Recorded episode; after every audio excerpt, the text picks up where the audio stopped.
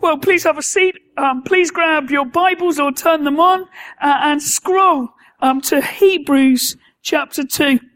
Just before we dig in, why don't I pray for us? Um, and then we'll get to work. Let's pray. Father God, thank you that so much of our service has been um, on the truth that you came. And Father, our prayer now is that you would come and meet us in your word. Father, you would come and speak to us. Father, that we would leave here loving your son more, cherishing him deeper, and Father, being more conformed to his likeness, as we've already been praying. So Father, help us concentrate. Fathers, help us discern your voice in the midst of the great cacophony of noises that crowd in on our lives. Father, do your work to your glory, we pray. In the name of your Son. Amen. Well, this is the second installment in our series in Hebrews out of the shadows. Um, this morning we're in Hebrews 2, looking at Jesus, our unashamed brother. And the book of Hebrews is written to Jewish Christians and the writer writes the book because these believers are tempted to turn away from Jesus and to crawl back to the safety and security and familiarity of Judaism. And the book is uh, a letter-ish, but it's more of a sermon. And in the sermon, he is telling them, stick in with Jesus. He's saying, stick in with Jesus and don't turn back to the shadowlands of the now defunct Old Testament Jewish faith. And in chapter one last week, Graham was telling us that Jesus was fully God. He is 100% God. He is the one as superior to the angels as the name that he's been given is superior to theirs. He's written explicitly that Jesus the Son is God's full and final word to humanity. He's written that, that Jesus is God's f- final, fulfilled, and finished work for us. That Jesus is God's glory revealed in his character disclosed. He is God's agent of creation and the sustainer of creation. He is the one infinitely superior to angels and given the name superior to every name. In chapter 1, he is laying out unequivocally his case that Jesus is 100% God. In the rest of chapter 1, he gives us seven Old Testament quotes to highlight all that God has said to, through, uh, in, and about his son. Which brings us to Hebrews chapter 2. If Hebrews chapter 1 is all about Jesus being 100% God, then Hebrews chapter 2 is all about Jesus being 100% man. 100% man. I don't know about you, but as I get older, I'm amazed how small things are becoming other than myself. I seem to be swelling um, as time goes by. But if you think of the first mobile phone and how enormous that was, and now you get a phone that's just one and a half inches big. Or you think of the computer. I don't know how many of you were at school when computers came in, but they took up almost whole wings of the school. There was a room. Computers, tough, huge things. And now you can get this little thing that plugs into your HD television and turns it into a fully functioning PC, even way more, infinitely more powerful than the one that used to take up a room. Or the television. It used to be huge. There used to be three of you to carry it, and you still wanted more. And now you get something that's so wafer thin and small that's curved and in 4K, if Santa was good to you. Or the car that now is shrunk down to that kind of size. Or the library that now fits on that. It's amazing how you can shrink massive things to become tiny things, and that's true. The miraculous miniaturization that took place 2,000 years ago is unbelievable. That when a young peasant girl a long way from home amidst the squalor and stench of a stable, grasping the hand of her betrothed gives birth to God, that is miraculous miniaturization. The big message of Hebrews concerns this mind-bending doctrine that God would shrink himself and take on human flesh. That as the video at the beginning said that the God of all would come as a baby. Just look at our passage. Look at verse 9 in Hebrews chapter 2. But we do see Jesus who was made lower than the angels for a little while. Lower than the angels, he became man. Look at verse 11. Both the one who makes people holy and those who are made holy are of the same family. That is, they are human, that Jesus became human. Look at verse 14. Since the children have flesh and blood, he too, that is, Jesus shared in their humanity. Verse 17. For this reason, he, Jesus, had to be made like them, fully human in every way. The unfathomable truth that Hebrews 2 is looking at is the incarnation, where the infinite becomes finite, creature beca- creator becomes creature. The sustainer of all things is sustained by others.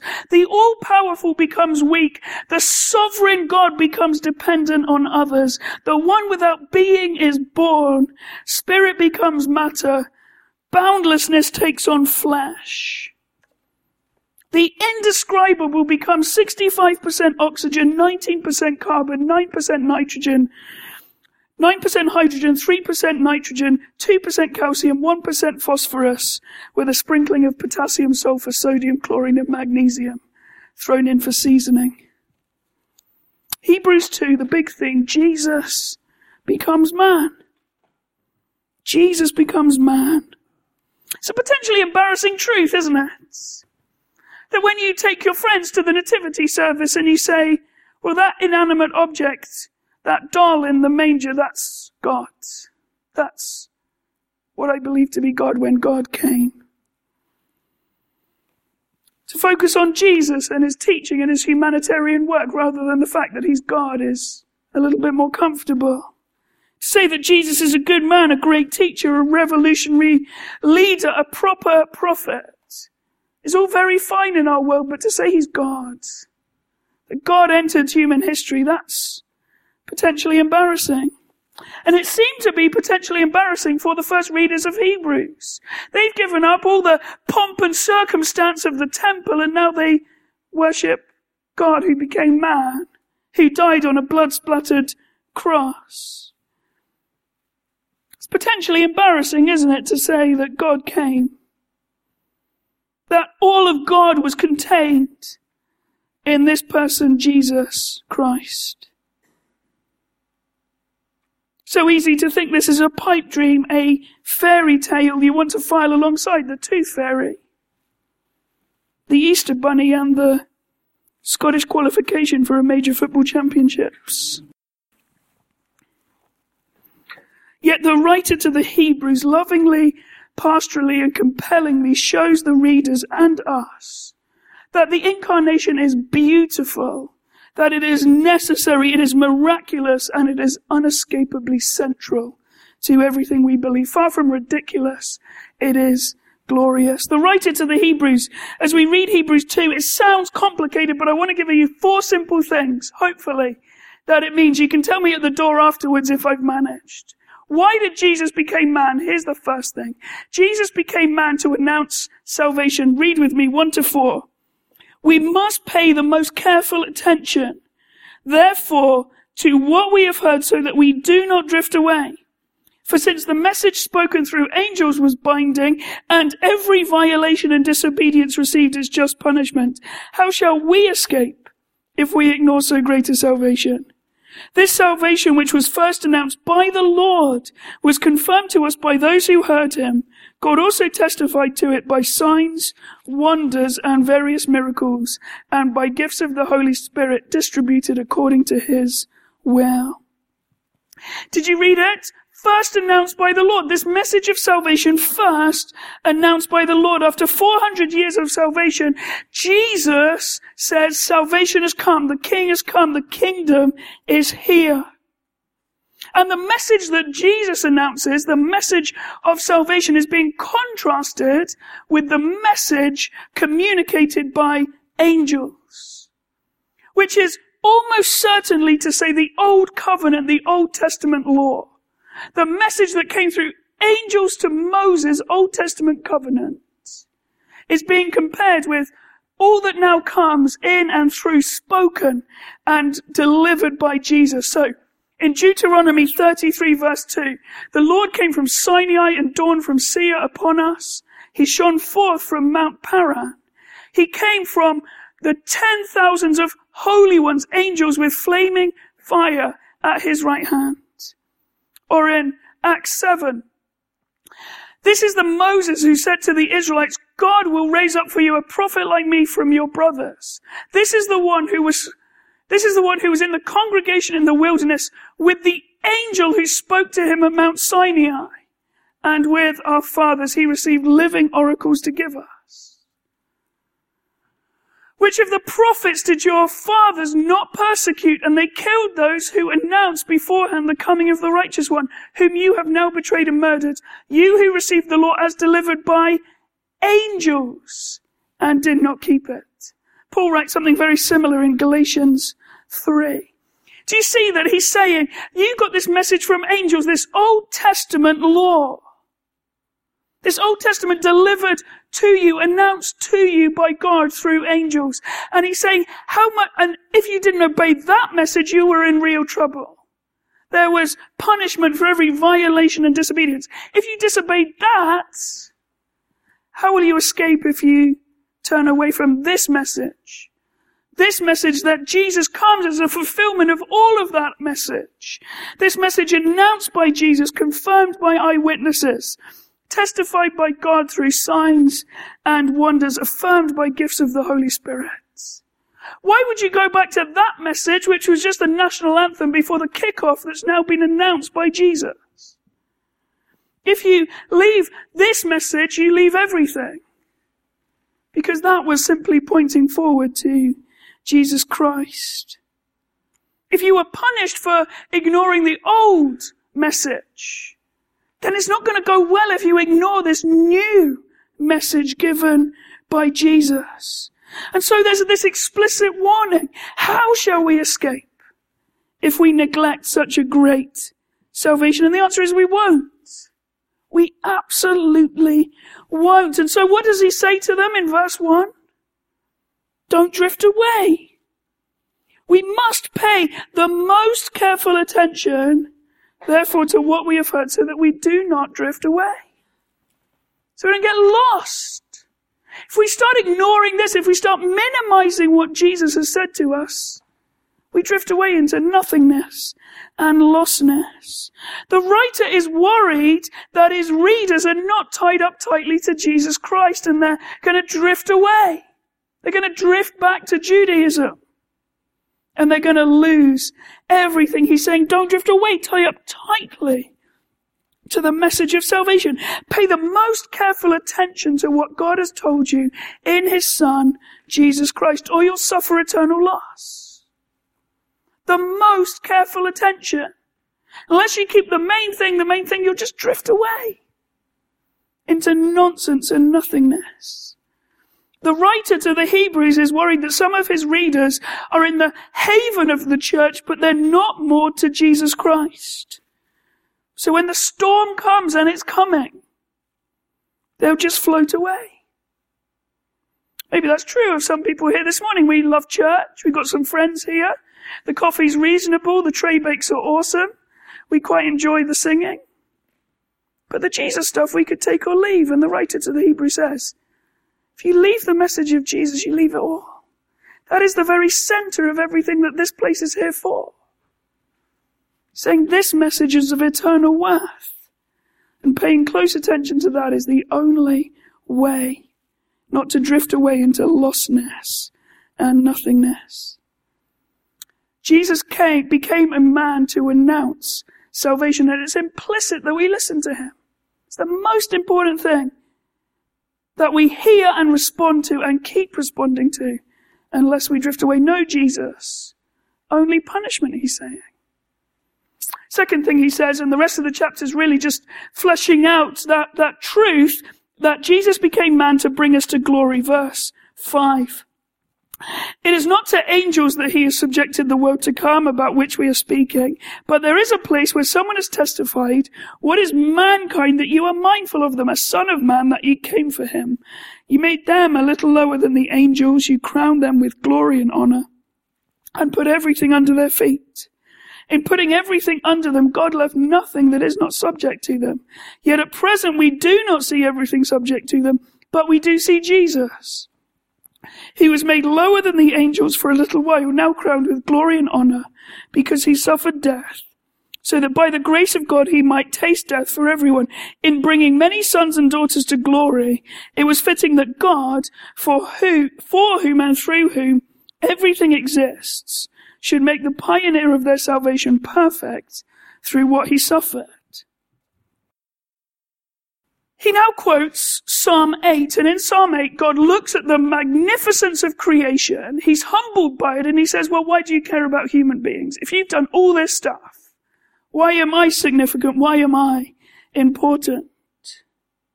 Why would God be so gracious and promise humanity glory and honor when he's obviously so powerful and so magnificent?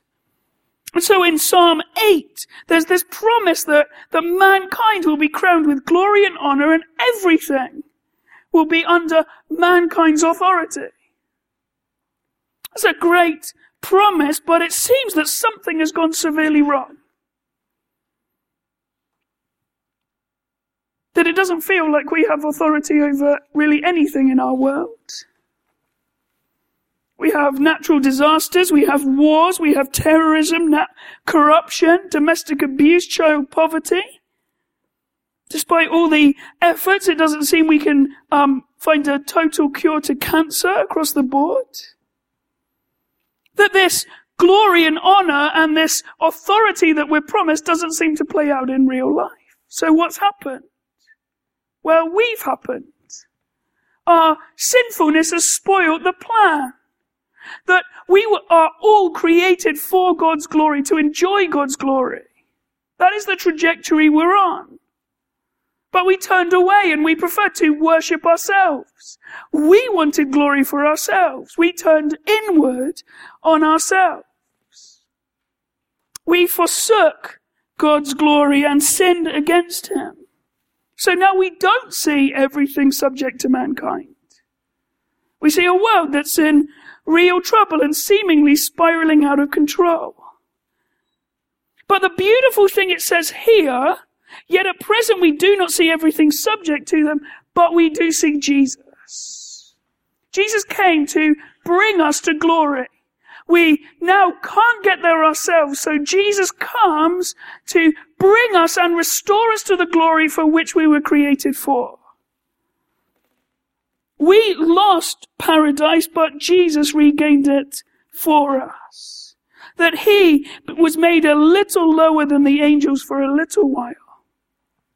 That he maintained the trajectory towards God's glory. And therefore hope is restored. Hope is restored. He suffered our death for forsaking God's glory. So we can have the life that he won for us. Hope is restored. Glory once again can be ours in Jesus. He brings us to glory, verse 10. In bringing many sons and daughters to glory, people who will trust Him, that He's accomplished what we have failed to do. It was fitting that God, for whom and through whom everything existed, should make the pioneer of their salvation, the one who wins for us perfect through what He suffered. He becomes perfectly qualified to be our Savior because He suffered for us. He took what we deserved. One who has absolute authority over everything, even now. And in the future it will be utterly revealed as so to everyone. And so the writer to the Hebrews is saying, give up on Jesus, you give up on any hope of glory. Jesus is the one who brings you to glory, and if you turn your back from him, no, you won't be bought because you can't get there yourselves. Jesus became man to bring you, to bring me to glory through faith in him. the one who got there when we couldn't. So hope is restored. Jesus became man to bring us to glory. Number three, verses 11 to 16. Both the one who makes people holy and those who are made holy are of the same family. So Jesus is not ashamed to call them brothers and sisters. He says, I will declare your name to my brothers and sisters. In the assembly I will sing your praises. And again I will put my trust in him. And again he says, here am I and the children God has given me. Since the children have flesh and blood, he too shared in their humanity, so that by his death he might break the power of him who holds the power of death, that is the devil, and free those who all their lives was held in slavery by their fear of death. For surely it is not angels he helps, but Abraham's descendants. Point three, Jesus became man to free us from the power of the devil and f- our fear of death. Death is the great taboo in our world. We'll talk about anything, but no one wants to talk about death. 80% of all American health insurance is paid out to people in the last year of their lives. That it seems that when death comes, we'll pull out all the stops and throw all the money we can at it because we don't want to die. As Woody Allen famously said, I'm not afraid to die, I just don't want to be there when it happens. That's true for all of us, I dare say. Death is the great taboo of our world. Death is one each, and yet the fear of death, the fear of our day coming terrifies us. The world is terrified of death.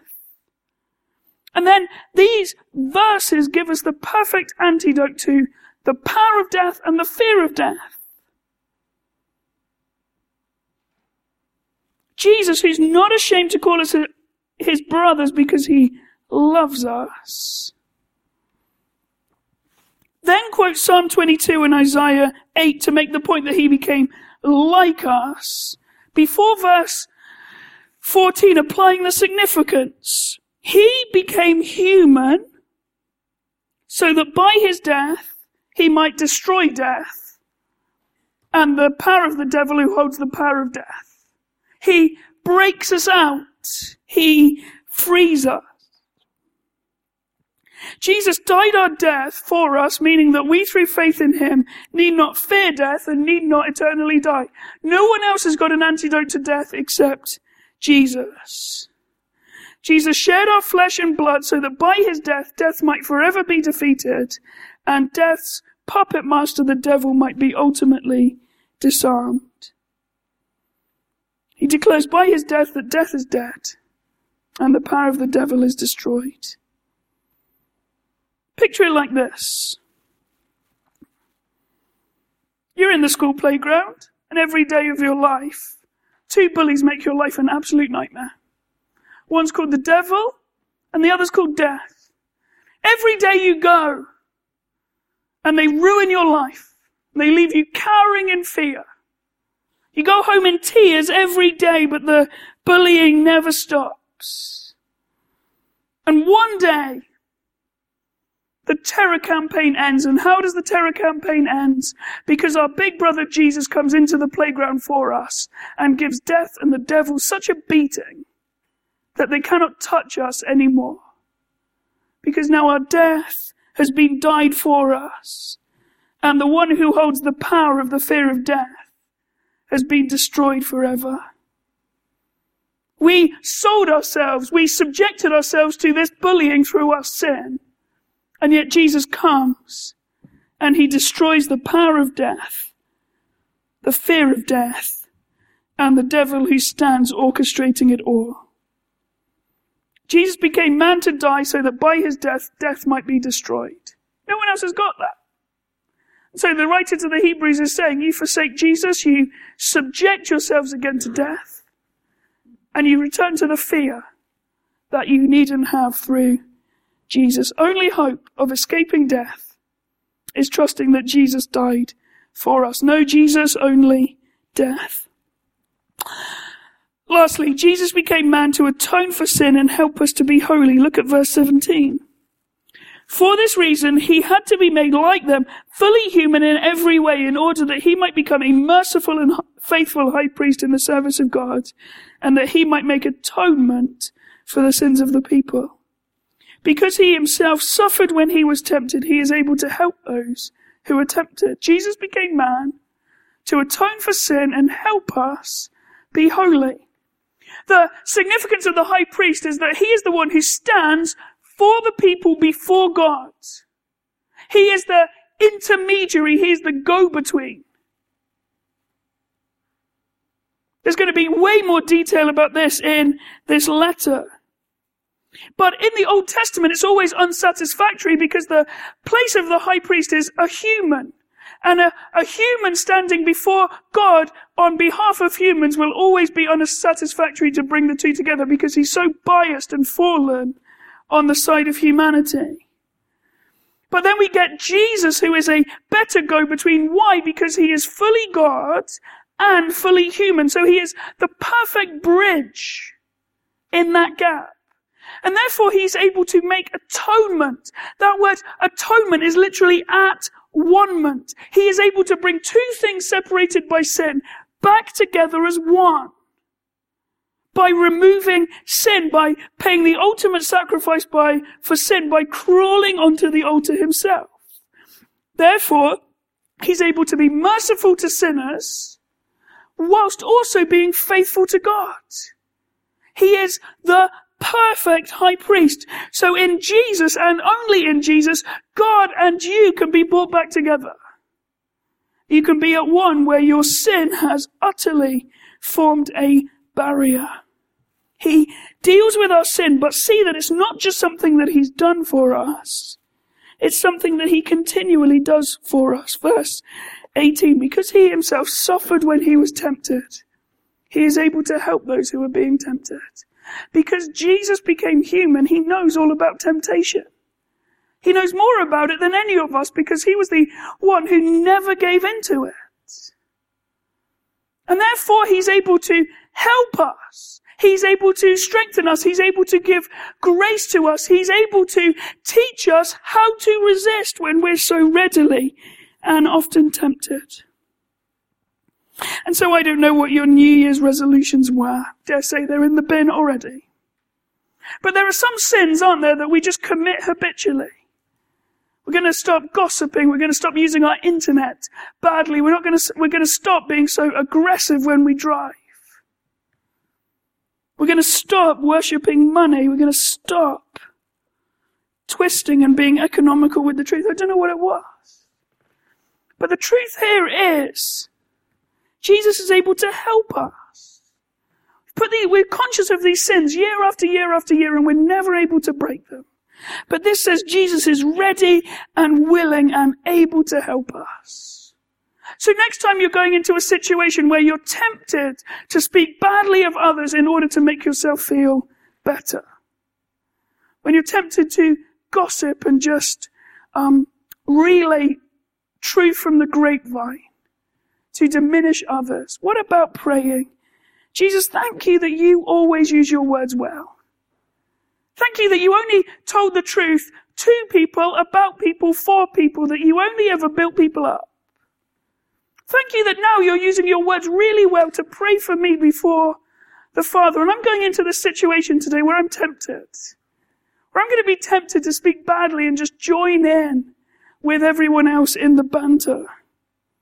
Jesus, would you give me grace and help so that when I'm tempted to do that, I might be able to withstand it as you were able to withstand it? What if we actually believe that Jesus was there to help us? As one who knows what it is to be tempted, withstood it all, and now stands there ready to help us when we're tempted to turn away.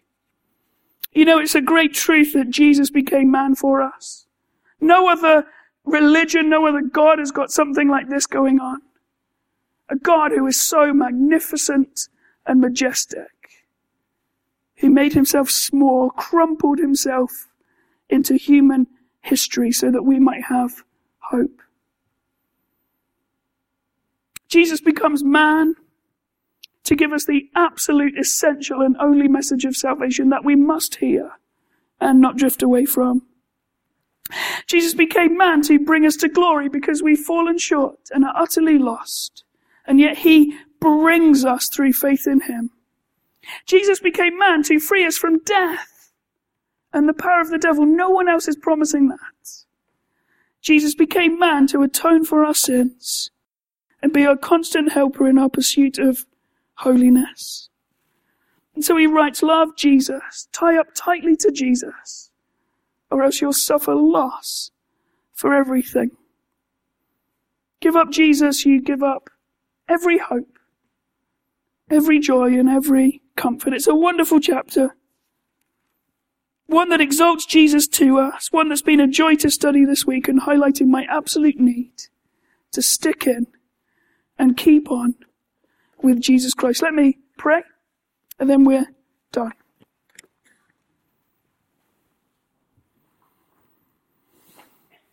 Father God, thank you that Jesus became man. Thank you that he gave up the boundless glory of heaven for us. That he won where we failed. That he succeeded where we gave up. That he persevered when we tapped out. Father, thank you that he is so gracious to us. He's so understanding of us. He is the one able to save completely those who come to him in faith. So, Lord, I pray for those that do not know Jesus. Father, may they trust him as one who knows everything about them and wants to help and to love forever. Father, I pray for those who are tempted to drift away. Father, I pray that we might tie up tightly to Jesus Christ and know his help and comfort forever.